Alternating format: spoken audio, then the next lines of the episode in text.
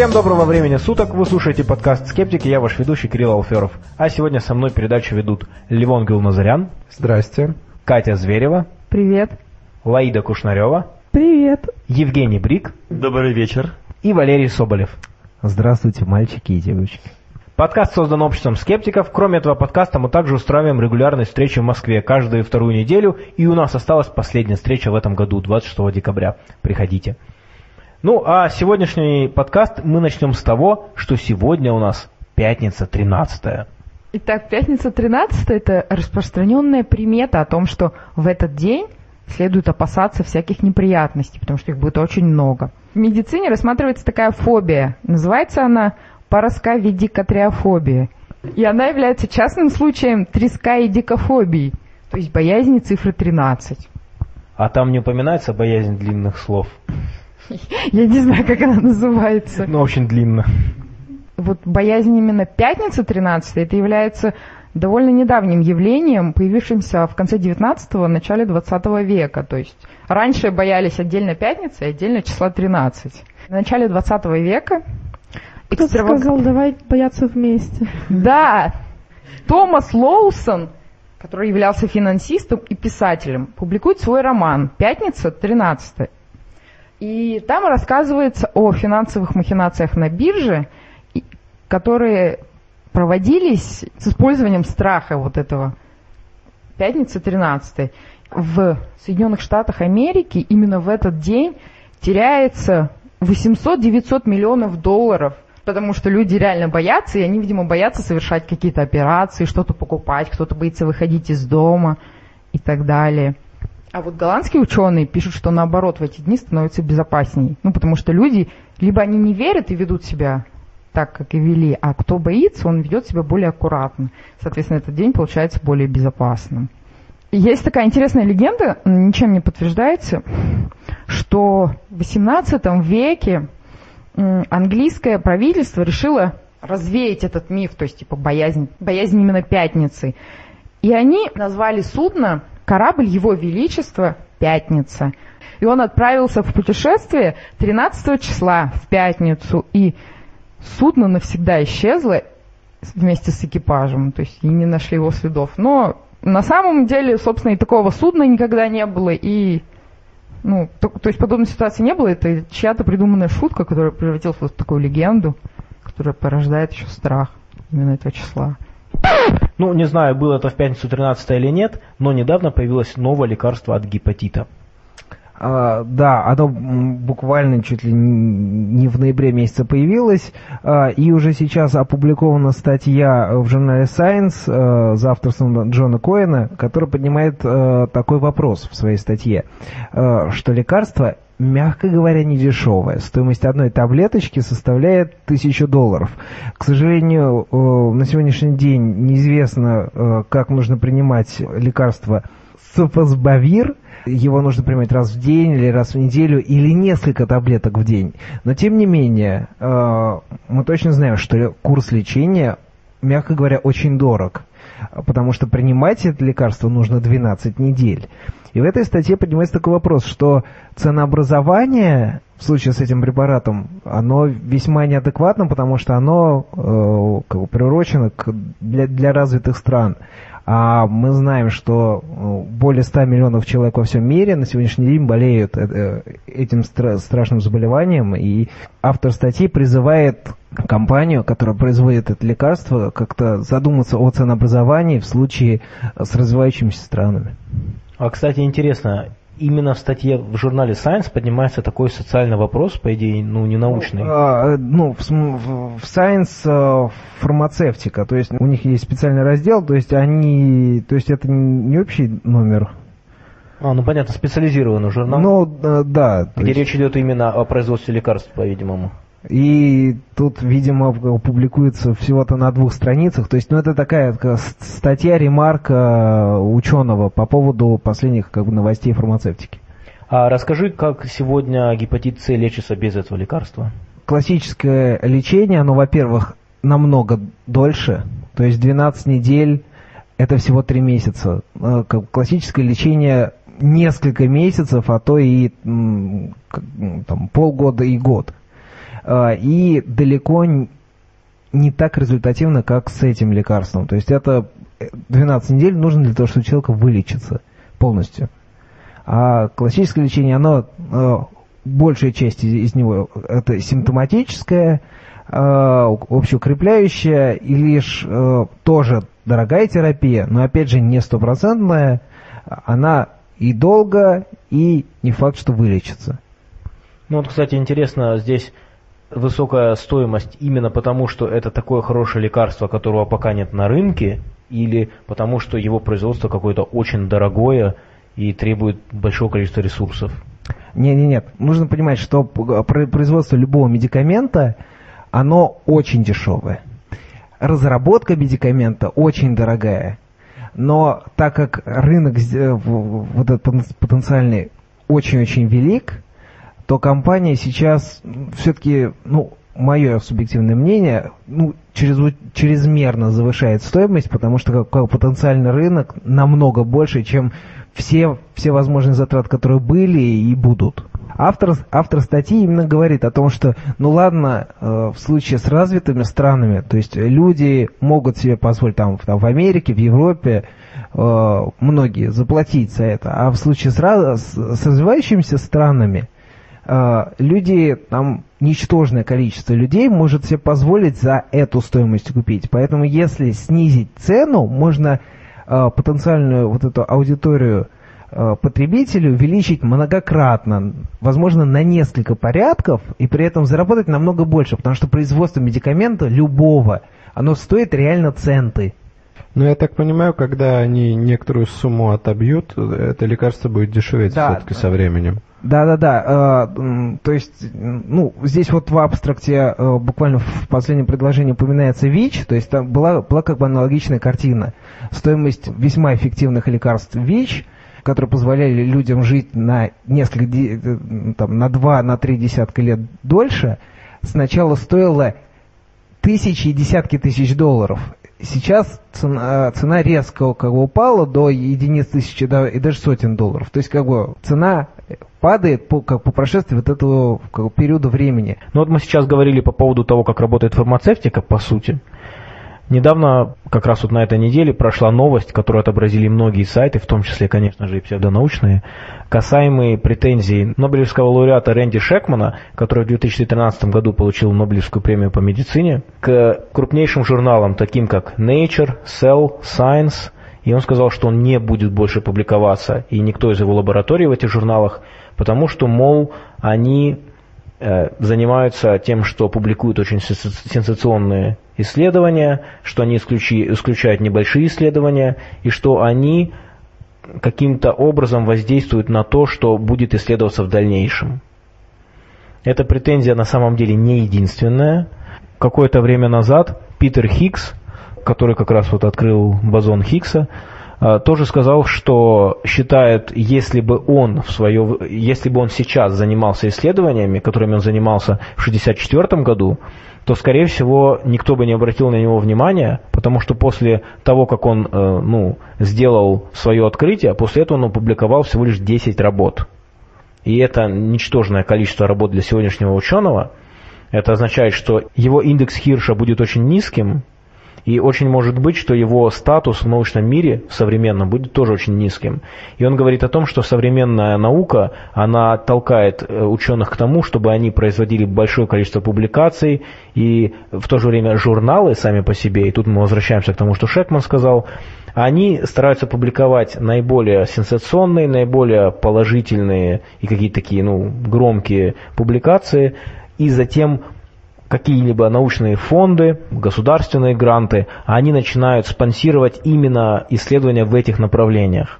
Ну, здесь, я думаю, можно сказать прежде всего, что эти вопросы поднимались и будут подниматься дальше, что, с моей точки зрения, неизбежно, и наука продолжает меняться на протяжении э, всего времени, что она существует. А мне как раз недавно про индекс Хирша попадалась э, ВКонтакте очень хорошая шутка умер ответственный работник министерства. Святой Петр встретил его, как положено, ворот рая, посмотрел какой-то справочник и произнес, хм, ваш индекс ниже 2,7 в ад. «Как? Для такого ответственного решения надо тщательно и справедливо оценить всю мою жизнь», — ответил чувак. Но Петр ему сказал, раньше мы так поступали, но оказалось, что это требует больших ресурсов, и нам очень понравилась ваша система оценки труда научных, научных работников в ад. Также хочу добавить, недавно обсуждалась а, новая система оценки деятельности вузов как частота встречаемости их в СМИ. То есть получается, что институты большей части будут работать чисто на рекламу вместо исследовательской и преподавательской деятельности. Ну, во-первых, нужно заметить, что это в России только было. Да, это только в России. Что это только предложили, а еще не, не внесли, насколько я понимаю, в новости было. Это, конечно, вызвало возмущение очень многих людей, но также там говорилось, что этот показатель будет лишь одним из. Но мне кажется, что даже один из этот показатель не является хорошим показателем для научной деятельности. Я согласен. А я хотел бы сказать вот по поводу вот этих вот журналов. То есть, в принципе, это, это закономерно, э, потому что история у этих журналов весьма большая, индекс импакт-фактор у них довольно высок, э, и они немножко заигрались. То есть, э, так как это журналы, которые вот именно делают свой бюджет на продажах, на продажах вот в библиотеке и так далее, там продажи там подписчикам, и им нужно постоянно поддерживать, а еще лучше увеличивать свою аудиторию. Все-таки волей-неволей они, они приходят именно к, к такой весьма э, такой популистской, что ли, немного более популистской э, форме своей. То есть они, они отдают предпочтение более, э, так сказать, скандальным, что ли, как публикациям, которые вот прям вот переворачивают, будто бы... Прорывные ну, истории. Да.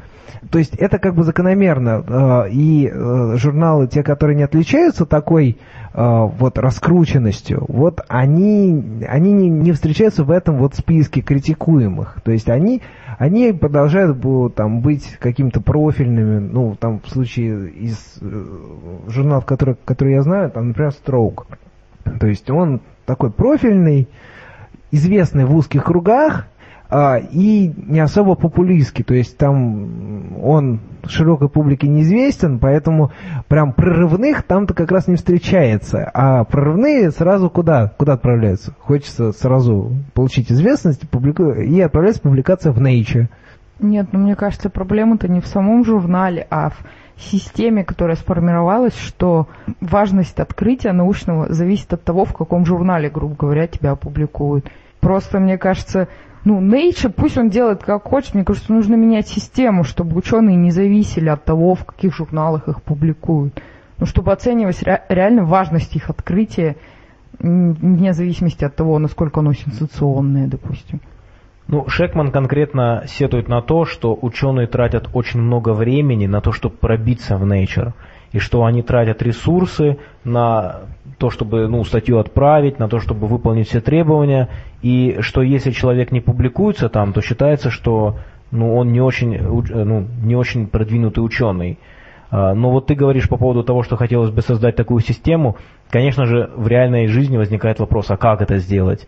И получается, что все вот эти индексы, это всегда вот попытка каким-то образом, а, каким-то наиболее объективным а, сделать это. И получается, что тут всегда баланс. Либо у тебя есть какой-то индекс, но у тебя есть какая-то формализация, либо у тебя нет никакой формализации, но тогда получается, что нужно тратить большое количество ресурсов, чтобы смотреть на работу каждого ученого предметного каждый раз. Ну, может, можно подобрать какой-то другой критерий, нежели популярность журнала. Там, ну, они и пытаются, например, индекс Хирша. А, а я хотел бы немножко все-таки акцентировать внимание на том, что не, нету вот этой вот как бы корреляции между величиной открытия и журналом. Есть импакт-фактор. И чем выше импакт-фактор журнала, тем выше э, будущие твои э, там индекс цитирования личного, и тем выше у тебя будет, собственно, рейтинг, тем выше, скорее всего, будет у тебя зарплата. Потому что это обычно влияет. То есть ученые часто э, гонятся за высоким импакт-фактором просто потому, что у них, их зарплата и их возможные будущие э, новые, новые гранты будут зависеть от этого, а не от фундаментальности их их работы, потому что там, допустим, работа, опубликованная там в журнале э, с, э, с импакт-фактором не 40, а там 10 или 5, она потом, она все равно будет, будет, будет заметна.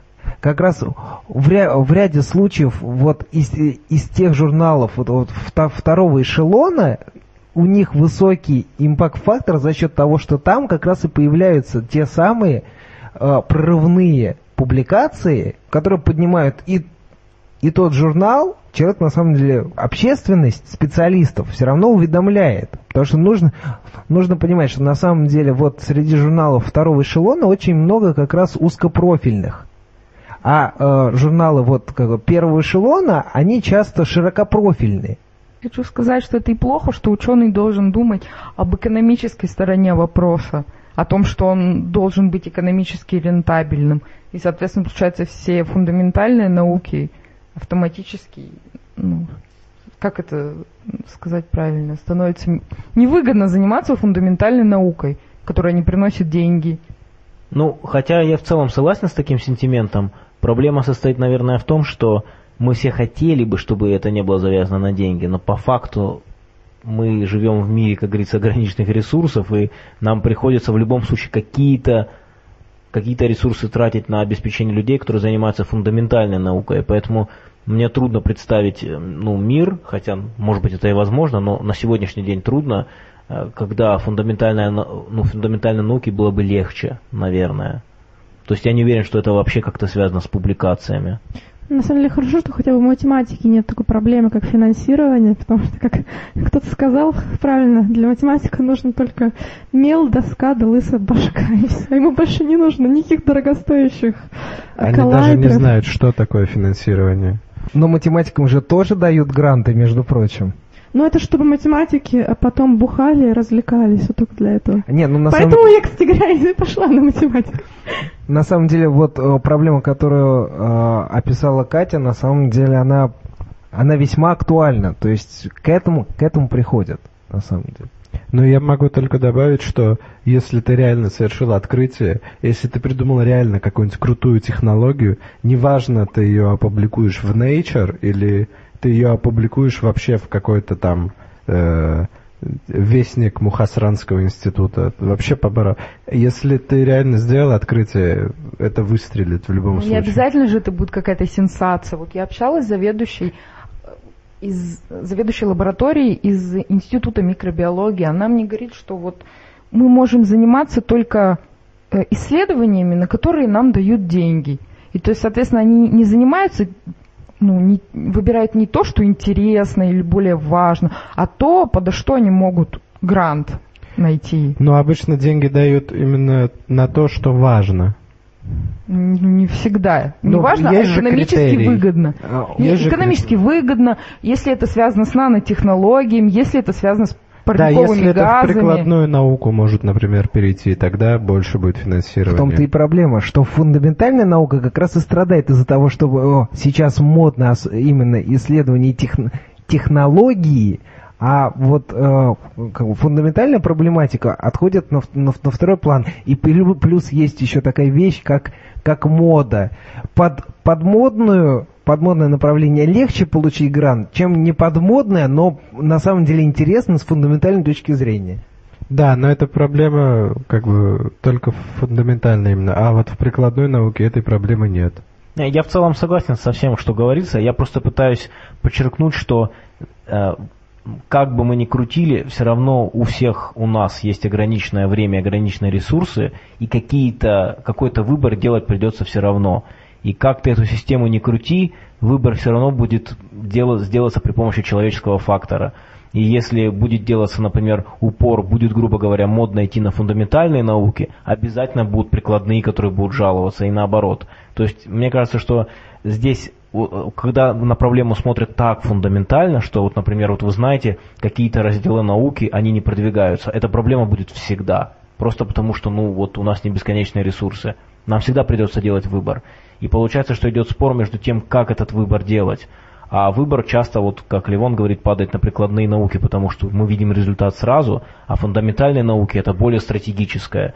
Мыслима ситуация, когда может быть либо наоборот, либо будет, например, часть прикладных, часть фундаментальных, там какие-то вопросы будут все равно. Но я немножко пытаюсь увести беседу э, от, этой, э, ну, от этого спора, потому что ну, он все-таки не относится напрямую к тому, что говорит Шекман.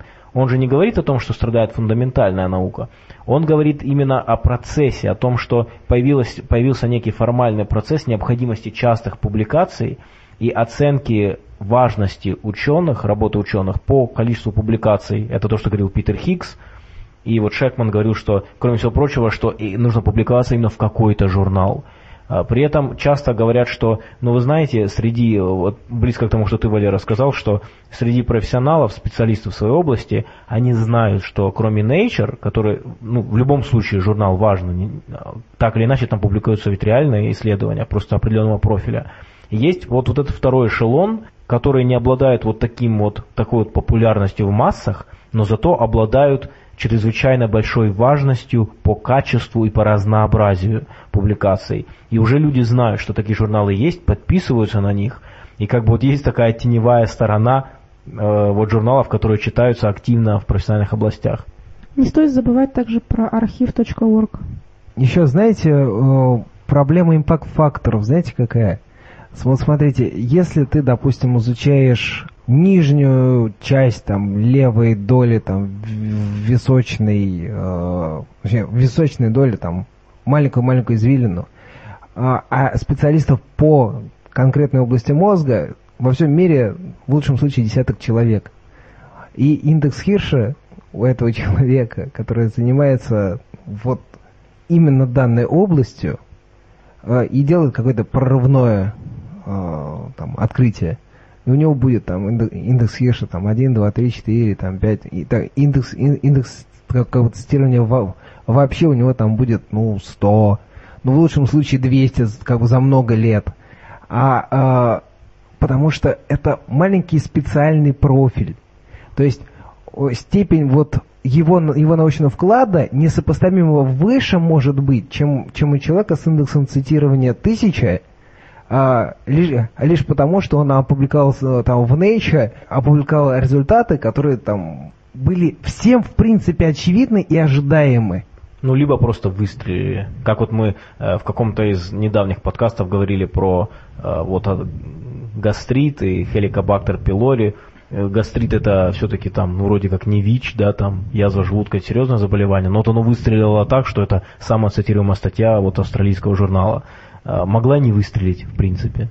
Ну вот, и э, просто не всегда идет корреляция между цитируемостью и, и, и фундаментальным вкладом в, в, в науку.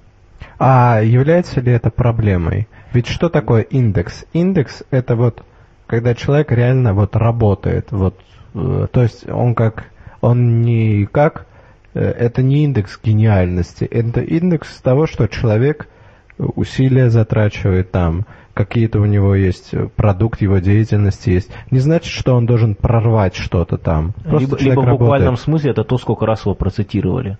Да, или просто что-то он пишет, что реально цитирует. Это не значит, что он может быть гением, а может быть простым сотрудником. А, нет, а, я просто, смотрите, я акцентирую внимание на том, что вот для людей, которые вне этих областей, вот для нас с вами – а, нельзя сравнивать вот людей по, по их индексу цитируемости, потому что один там с индексом 1000 опубликовался в Nature, а другой в узком, э, в узкопрофильном журнале с небольшим пак-фактором, но небольшим импакт-фактором лишь потому, что это журнал для специалистов, которых не так много. А Nature выписывают все университеты, там, ну ладно, ну почти все университеты колледжа Америки, и, и там ежу понятно, что каждый там магистрант и каждый аспирант, э, он, он нам прочитал, о, это отличная статья, я буду ссылаться на него. Это не является проблемой, потому что если мы оцениваем людей, мы как бы смотрим, мы, если мы хотим оценить, кто больше публикаций сделал, мы можем адекватно оценить. Если мы хотим оценить гениальность, мы можем оценить гениальность, потому что мы же видим, что этот прорыв совершил. А этот не совершал никаких прорывов. Нет, просто... не все. Мы, мы можем просто не понять, что это гениальный, гениальный прорыв, потому ну что да, мы не а, специалисты. Ст, да. Степень гениальности понимает вот те самые там 10 человек, которые о, прочитали работы. Ну, я думаю, что если подытожить эту беседу, то можно сказать, что, во-первых, ну, к чему мы пришли. То есть, когда речь идет о всяких индексах, это всегда компромисс между формальностью и между попыткой отобразить реальный вклад. И очень часто этот компромисс, он ну, очень идеальный. А вот если пытаться воспринимать эти индексы, ну, знать, что они из себя представляют и что конкретно они имеют в виду, то тогда человек может при более внимательном рассмотрении понять, что, например, индекс цитируемости журнала, это просто означает, что журнал часто цитируют буквальном смысле этого слова, и что из этого, не, ну, что из этого нельзя сделать очень много далеко идущих выводов. Но, конечно же, с другой стороны, понятно, что когда речь идет о каких-то грантах, здесь идет, вот как ты, Валера, сказал, мода, другие человеческие вещи, и от этого, конечно, уйти очень сложно. Все, что здесь мы можем делать, это пытаться вот так вот шаг за шагом эту систему менять постепенно. И что я хотел бы сказать для тех слушателей, которые, например, э, ну, э, либо слушают подкаст впервые, либо впервые пришли к скептицизму, и их вот такие вопросы смущают, э, что, конечно же, научное сообщество постоянно думает об этом, и, как говорится, чтобы закончить на позитивной ноте, я думаю, что постепенно будет найден какой-то компромисс, который э, более точно отображает ситуацию, но, скорее всего, это будет означать множество индексов, а не один.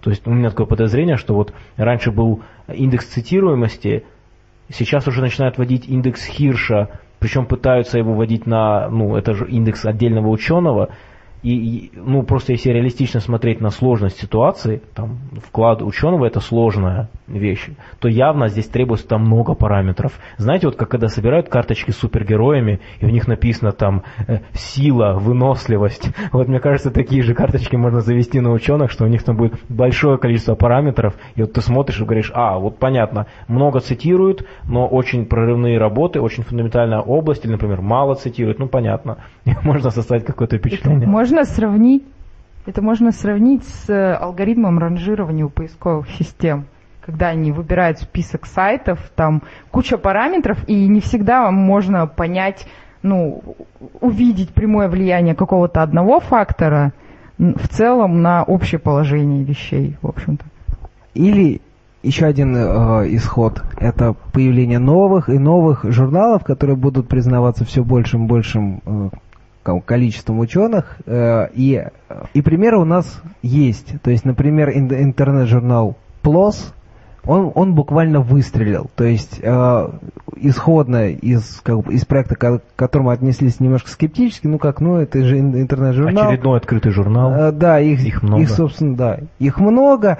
А тут, хопа, и потянулись э, реальные именитые ученые, они, они стали там там публиковаться и понеслась. И это сейчас чуть ли не самый авторитетный интернет-журнал э, с высоким импакт-фактором, то есть получивший признание. Ну и там, кстати, очень серьезный процесс ревью на самом-то деле. Туда просто так не запостишь. Когда проводили какое-то время назад эксперимент, отсылали ерундовую статью в журналы, то очень многие открытые журналы, то есть журналы с открытым доступом, они приняли, PLOS ONE не принял, а, отсел.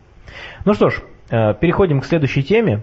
В одном из прошлых выпусков мы рассказывали про межфакультетский курс «Мировоззренческие основы современного естествознания», на котором а, преподаватель делал все время намеки на то, что Христос — это путь истинной жизни.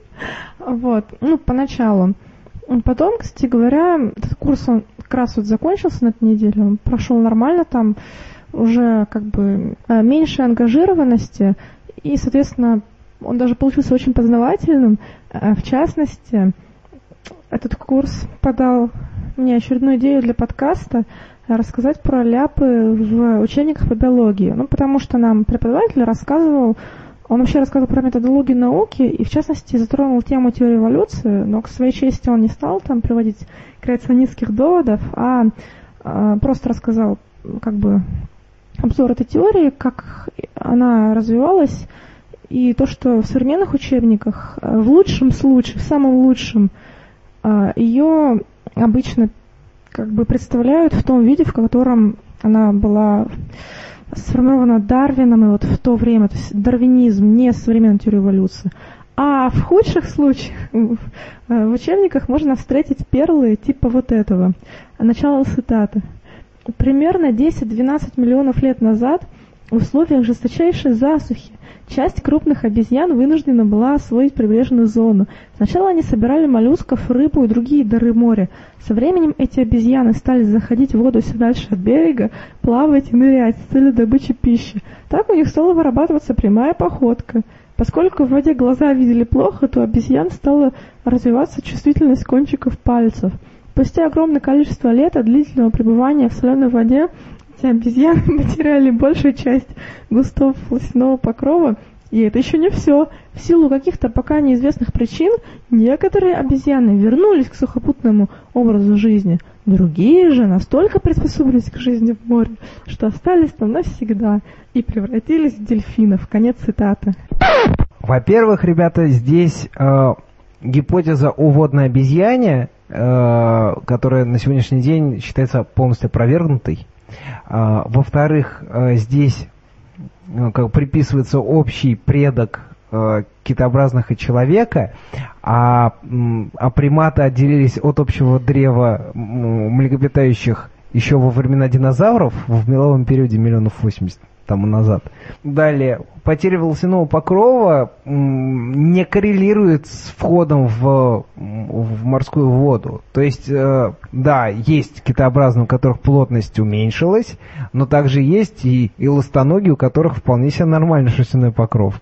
Просто как бы абсурдная ошибка, это то, что от какого-то предка человека отходят, причем жившего 10-12 минут назад, Отплывает. от- отплывают китообразные там дельфины. То есть, ну, ребят, то есть 10-12 миллионов лет назад, ну, 12, точнее 12-14, это общий предок э, с орангутаном у нас был. В масштабах как бы палеонтологии, да, то, то есть 10 миллионов лет, ну, ну, ну, почти вчера, да.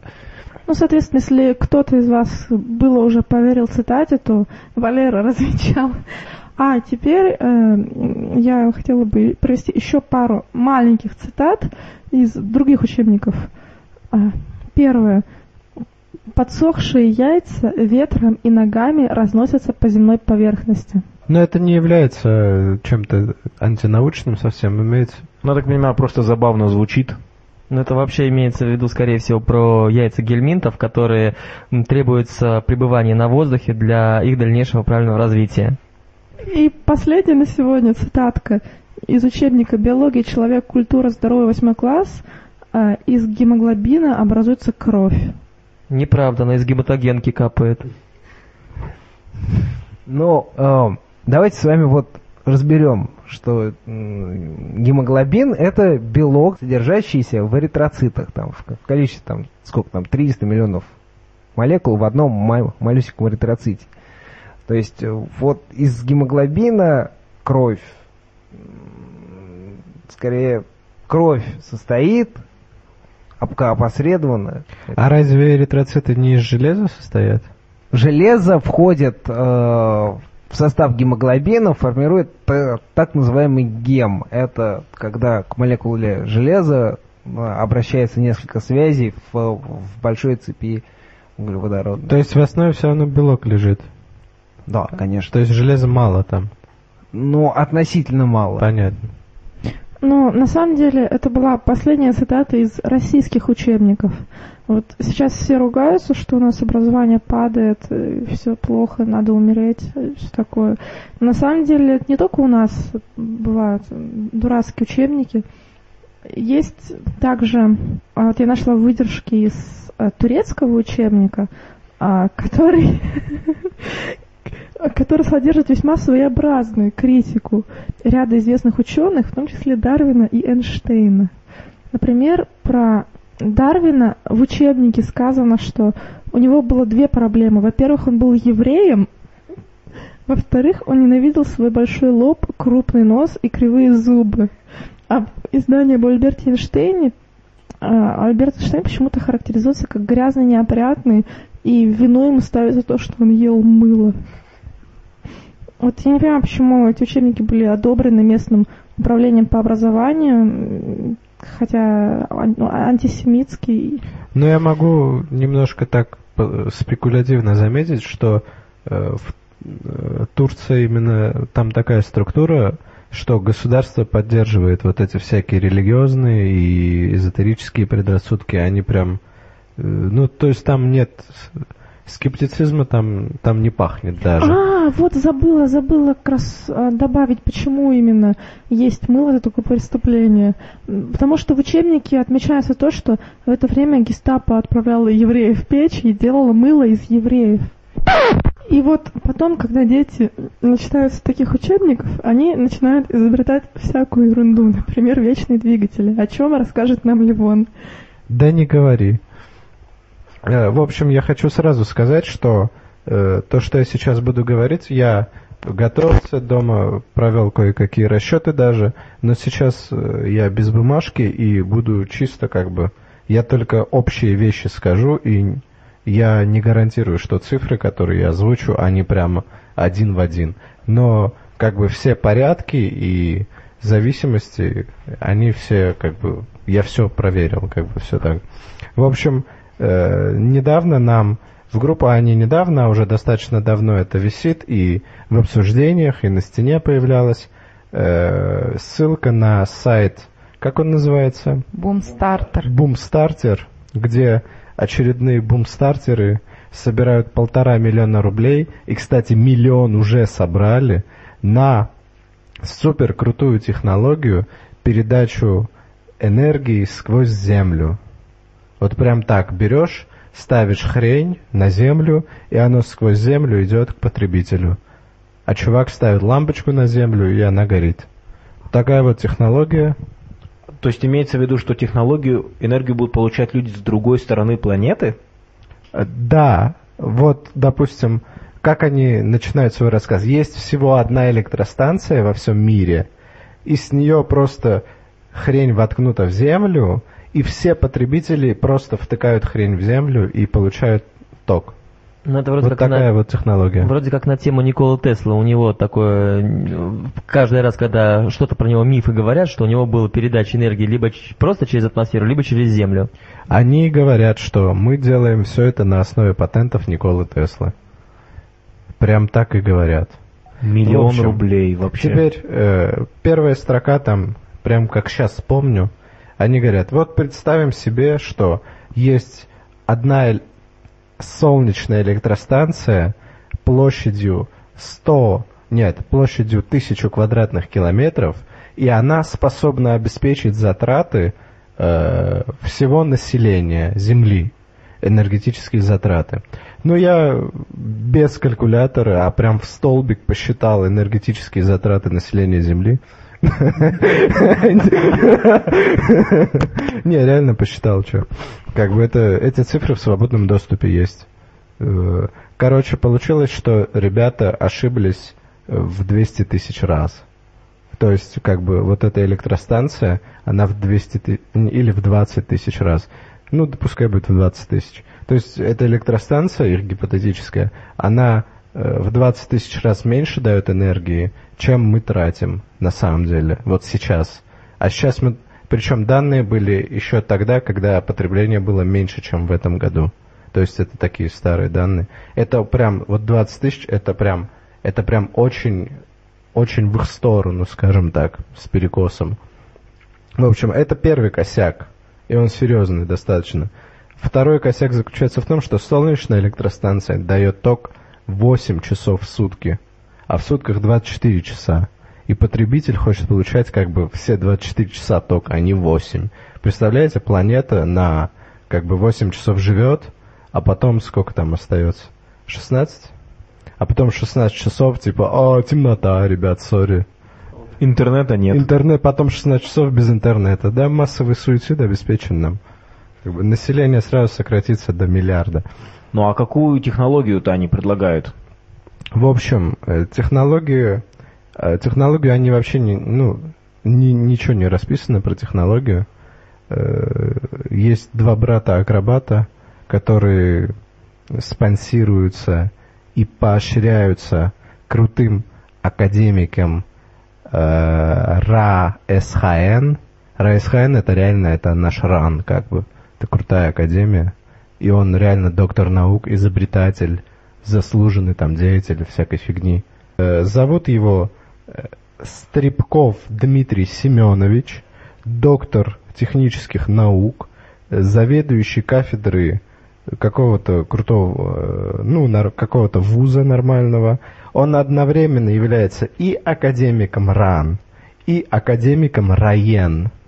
Ну, про Академию РАЕН мы все знаем, что членство там просто покупается. И там у Нарбеков является академией, академиком района. Рамзан Кадыров является академиком РАЕН. Не, ну, вы, кстати, вспомните, что Райен исходно э, как бы позиционировался как нормальная организация, то есть они приглашали нормальных ученых для того, чтобы вот создать, создать базу данных, а потом начинать продавать места. Но потом президент РАН как бы выступил с воззванием к членам и членам-корреспондентам РАН выйти из РАЕН. И как бы нормальные ребята вышли, а те, кто хотел грести бабло, они остались. Вот товарищ Стрипков Дмитрий Семенович, он остался. Он крутой изобретатель, у него 120 изобретений и технологий там всяких, он публикующийся человек э, с огромным преподавательским стажем, уважаемый в своей РАСХН, как бы, который, по сути, является филиалом РАН, но при этом его изобретения, у него есть такие изобретения, как, например, э, передача энергетическим лучом со спутника энергии. У человека этого, ну, очень уважаемая с моей стороны биография, реально.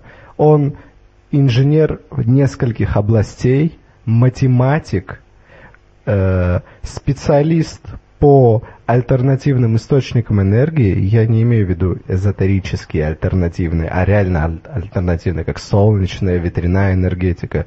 Э, К тому же он э, заведу- является заведующим кафедрой ЮНЕСКО по возобновляемой электроэнергетике. У него куча трудов, учебников, там различных более мелких публикаций, связанных с электрификацией, там, э, с образовательной деятельностью. Кроме того, он автор нескольких англо-русских и русско-английских словарей. То есть чел вообще крутой. Но это, но все равно Ну, по крайней мере, вот на данный области. момент, вот, вот на данный момент мы не можем сказать, несмотря на то, что он обладает вот всеми своими регалиями, да, и докторской степенью, членством РАСХН, он все равно э, создал изобретение, которое к здравому смыслу не имеет никакого отношения. К тому же он занимается поддержкой вот этой вот деятельности э, вот этих двух ребят, которые пытаются энергетический луч сквозь землю пустить за счет доверчивых людей, которые уже отдали им свой личный миллион. Ну, кто, кто-то, не знаю в каком количестве кто. Там, по-моему, человек 200 всего инвесторов. Это означает, что суммы они крупные вкладывали. Ливан, скажи, пожалуйста, а сколько ему лет? Он 37 года рождения, это значит, что ему 76. Ну, Ребят, ребят, э, я- а я все-таки хочу как бы немножко в защиту вот этого вот профессора. То есть, понимаете, а, дядечка уже пожилой.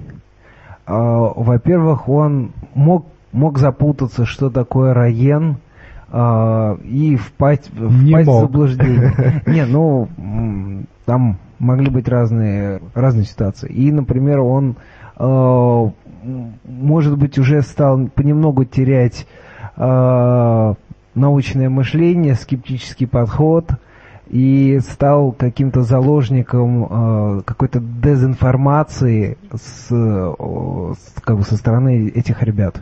Ну, я тебе сразу отвечу, что, во-первых, э, я пов- он наверняка слышал о призыве, э, ну, как член РСХН, он знает о призыве этого директора РАН, о, ну, о его призыве выйти из РАЭН. И критику, с критикой РАЭН все члены РАЭН знакомы, в общем-то. Просто есть некоторые случаи, когда вот такого рода ученые являются жертвами скорее. И когда какие-нибудь молодые товарищи начинают ссылаться, ну, например, один из самых известных примеров это Бехтерева, которая, в общем-то, под конец жизни попалась Бронникову, он ее реально убедил, скорее всего, посредством того, что были поставлены не очень корректные эксперименты, В свое время Ури Геллер на Западе убедил физиков, значит, Бронников убедил своим шарлатанством Бехтереву, и она реально поверила ему. При этом она, в общем-то, большую часть жизни, ну, как, была нормальным ученым. Поэтому здесь, конечно, может быть такой эффект, потому что из того, что ты рассказал, ну, действительно, вроде похоже на биографию настоящего ученого. Еще я хотел заметить, что когда дело касается изобретательства, здесь может, эта деятельность может стоять немножко в стороне от, собственно, научной деятельности, в том смысле, что ну, здесь действительно очень много зависит от, ну, как сказать, человек может очень много вкладывать в этот проект, и здесь действительно он, конечно, может затуманивать свой взгляд тем, что, возможно, я там совершил открытие, какой-то прорыв, и этот прорыв может казаться даже более важным, чем открытие ну, в какой-то научной стезе. Ну, обмануть можно любого, да, я согласен с этим, но этот человек, он не кулибин, он вот прям и теоретик, и практик, и вообще такой человек широкого профиля. А в чем выражается поддержка вот этого проекта? Ну, его поддержка, скажем так, связь, как я вышел, как я узнал вообще о существовании этого человека. Дело в том, что э, в некоторых, когда они приводят некие документы, вот эти товарищи, что как бы в доказательство того, что они не псевдоученые, они ссылаются именно на РАСХН. И есть документ, подписанный именно Стрипковым, Э, со штампом РАСХН о том, что... Но документ этот не является ни патентом, ни как бы каким-то... Это документ что-то вроде отзыва о том, что типа вот товарищ Стрипков изучил как бы изучил изобретение, считает его... Ну вот у меня этот документ находится на экране. Э, на разраб... Отзыв на разработку Плеханова СС Плеханова ЛС планетарный передатчик энергии. Это вот как раз эти братья. Я прочитаю первый и последний абзац. В середине там идет просто раскрытие более подробное первого абзаца. Разработка включает детальный анализ патентов Теслы 86-43 года, посвященных вопросам беспроводной передачи энергии, а также численную модель в программном комплексе Unsoft HFSS с приложением аналитических выкладок концептуальной модели установки для беспроводной передачи энергии. Дальше идет три абзаца более подробного расписывания, что это за концепция. И продолжение разработки планетарной передатчик энергии имеет большую практическую значимость и раскрывает новые аспекты фундаментального понимания процессов беспроводной передачи энергии, а также новое, новое понимание а также новое понимание физических процессов, присущей Земле, атмосфере и ионосфере, которые ранее не принимались во внимание. Стрипков.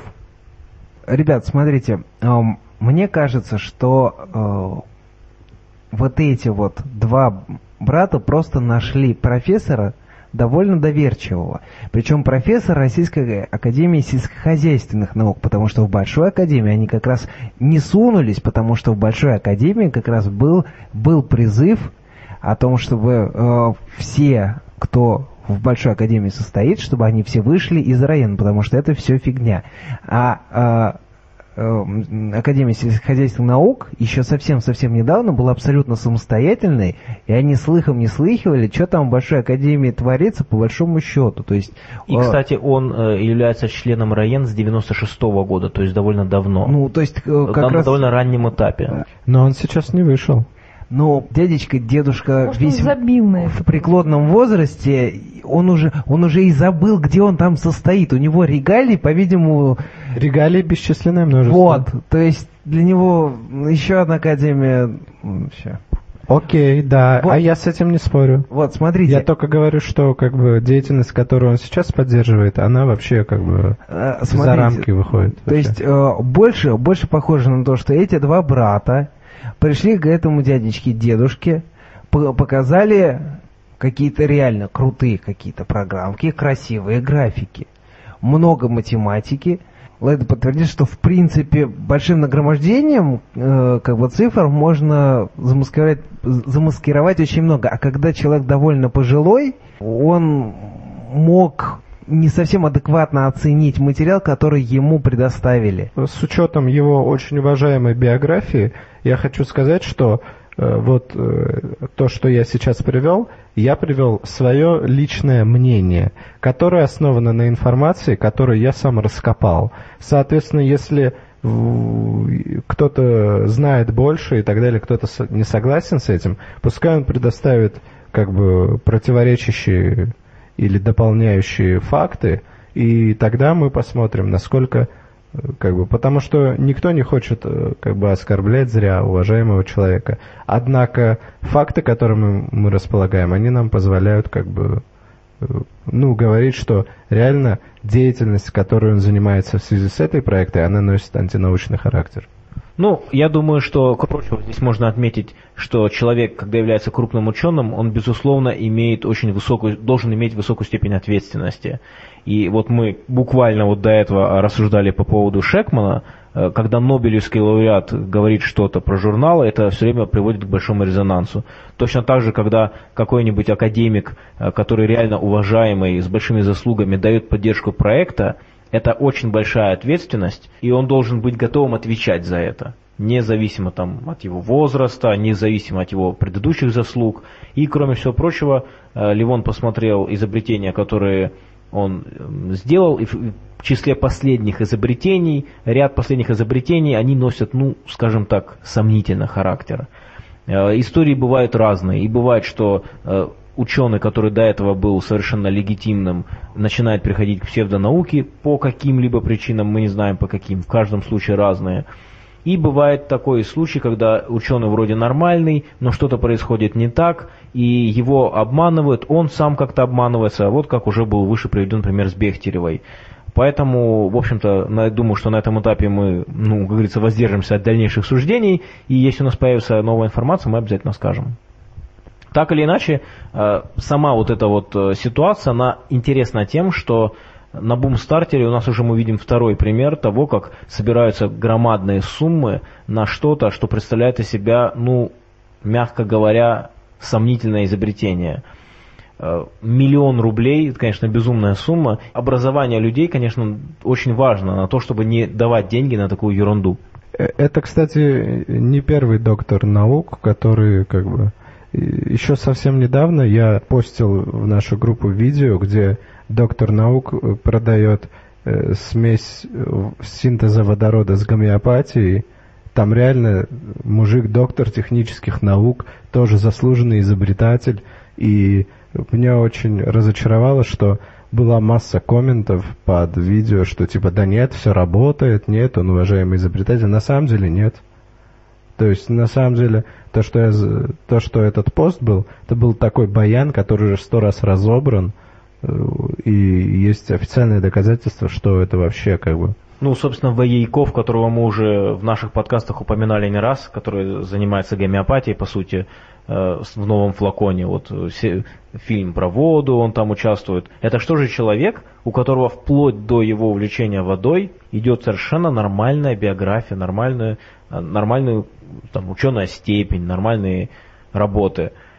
Ну, я думаю, что напоследок еще можно сказать, что не все ученые являются скептиками. То есть они получают образование, работают в своей области, но в какой-то момент они могут перейти на что-то другое, на что-то псевдонаучное, просто потому что у них нет сознательного скептицизма. Ну, это мое предположение, поскольку я не видел в реальной жизни, вот как происходит такой переход, и это было бы очень интересно понять. Но я думаю, что это мыслимо, и, в общем-то, даже среди ученых есть не только там верующие люди, это понятно, что такое бывает, но и люди, которые верят всерьез в приметы, люди, которые там считают, что ну, что-нибудь еще не научное там. В общем, тема интересная, и, конечно, когда какой-то крупный ученый связывается с чем-то сомнительным, то это вызывает немало обсуждений. Ну, а сейчас, я думаю, перейдем к новостям астрономии. Всем привет, у меня сегодня три небольших новости, две из них про не нашу Солнечную систему, одна про нашу. Вот, расскажу я сначала про планету, планетарную целую систему, в которой могла бы быть жизнь, но, к сожалению, ее звезда, она превратилась в белый карлик и э, очень э, ослабила свое свечение. Вот. э, Дело в том, что по анализу звезда эта находится на расстоянии 150 световых лет от э, нас. Ученые исследовали э, спектры э, переизлучения обломков вокруг этой звезды и выяснили, что они очень богаты кислородом и водой. что говорит о том, что обломки планет богаты кислородом, водородом, также углеродом. А, Значит, а, планеты, входившие в состав а, планетарной системы этой звезды, были очень похожи на планеты как земной группы, так и были в их составе планеты-гиганты. Звезда, которая э, находится в этой звездной системе, э, примерно тоже солнечной массы, так что это явно говорит о том, что у этой звезды были планеты, находящиеся в зеленой зоне, то есть максимально подходящие к э, обитанию жизни в нашем понимании. Э, это, основной критерий это сочетание жидкой воды и э, твердой поверхности э, на планете одновременно. Вот. Также есть еще одна интересная новость про обнаружение странной планеты созвездии, у одной звезды в созвездии Южный Крест.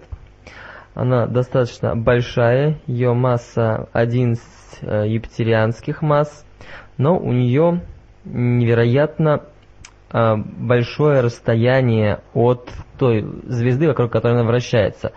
Э, 654 астрономических единицы. И ее период обращения вокруг звезды составляет в районе 12 тысяч лет. Э, К примеру, Плутон э, обращается вокруг Солнца за за 366 лет. 12 тысяч лет идет Да. год. Э, Ученые э, спорят э, о при- э, способах возникновения этой планеты, потому что до этого считалось, что планеты не могут зародиться на таком расстоянии из одного м, из одной планетарной туманности.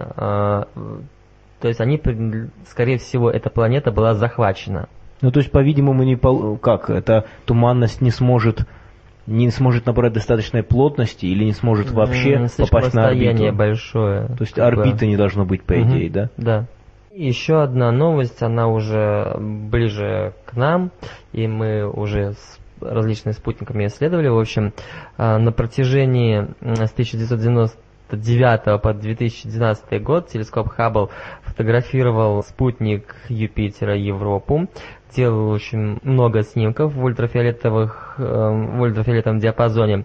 И э, благодаря анализу этих снимков выяснилось, что обнару- э, в общем, наблюдается большая концентрация э, у полюса спутника Юпитера водяных паров, причем на огромнейшей высоте, в районе 200 километров. Причем а, наблюдается она не все время, небольшими пиками, в момент, когда Европа дальше всего отхо- отходит от Юпитера. То есть ученые предположили, что это гейзеры.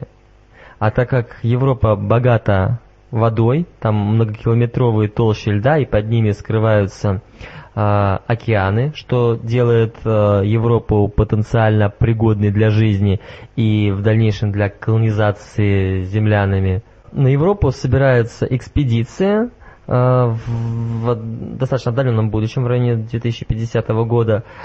И первоначально была проблема в том, что не знали, как добыть воду из-под поверхности Европы.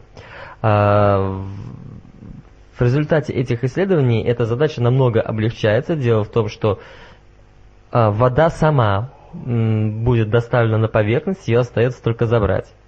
Она также может быть с какими-то организмами. Дело в том, что юпитерианская радиация настолько большая, что в современном нашем понимании жизнь просто не может выжить там. Ее существование возможно только под многокилометровыми толщами льда. Кстати, такие же э, гейзеры были обнаружены э, Кассини, э, э, космическим па- аппаратом Кассини у спутника Сатурна Энцелада. И вызваны они теми же э, приливными силами, действующими на спутник со стороны планеты-гиганта. Так прикольно себе представить, как вот из-под... э, Это сложно сказать, из-под земли. Из-под льда. Из-под льда. Из-под льда бьет гейзер, и, возможно, в нем плещутся какие-нибудь забавные зверушки. Ну что ж, переходим к нашей рубрике «Тайное знание». В прошлый раз мы ставили этот отрывок.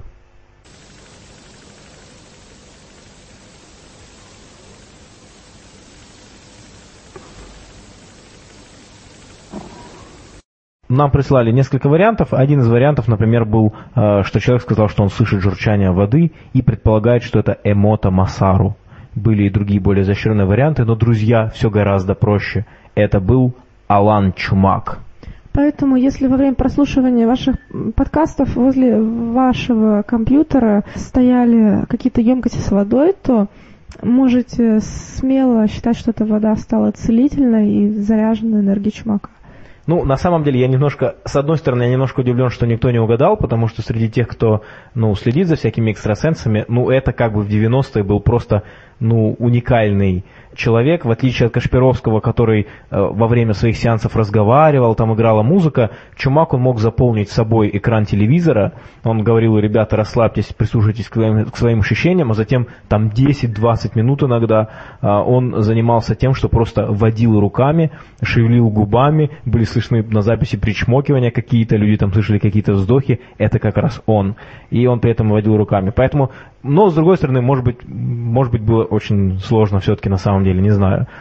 А, так или иначе, Чумак, он до сих пор э, виден, хотя не на экранах телевизоров, потому что в 2000 году вышел закон, который поставил, сделал его деятельность незаконной, сделал деятельность нелегальной.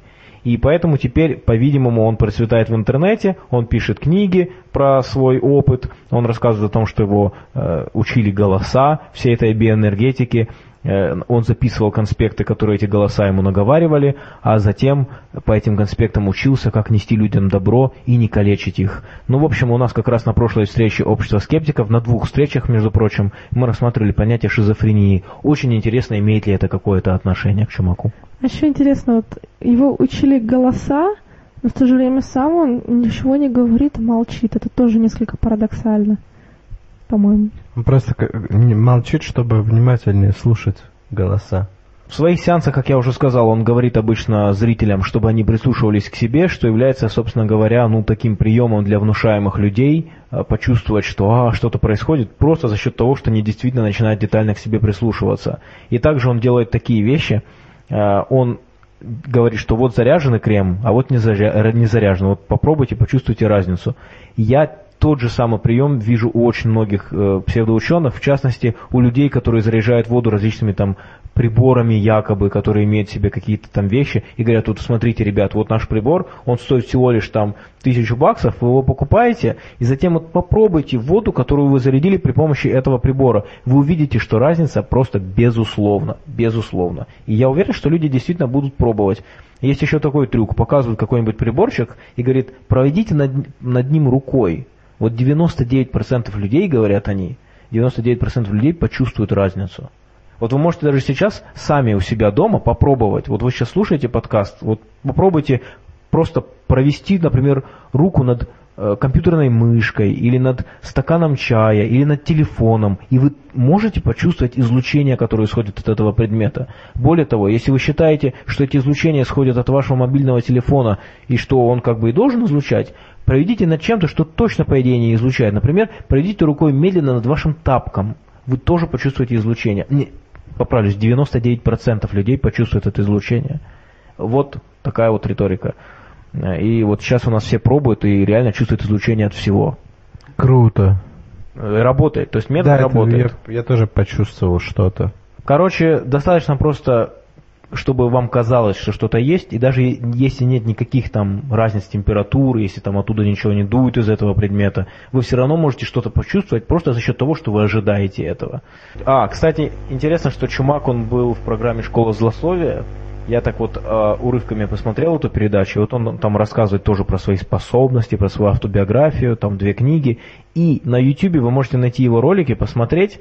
В одном из роликов он говорит о том, что наконец-то налажено производство воды Алан Чумак, которая уже заранее заряжена. Так что э, находите эту воду в ближайшем магазине. И не покупайте.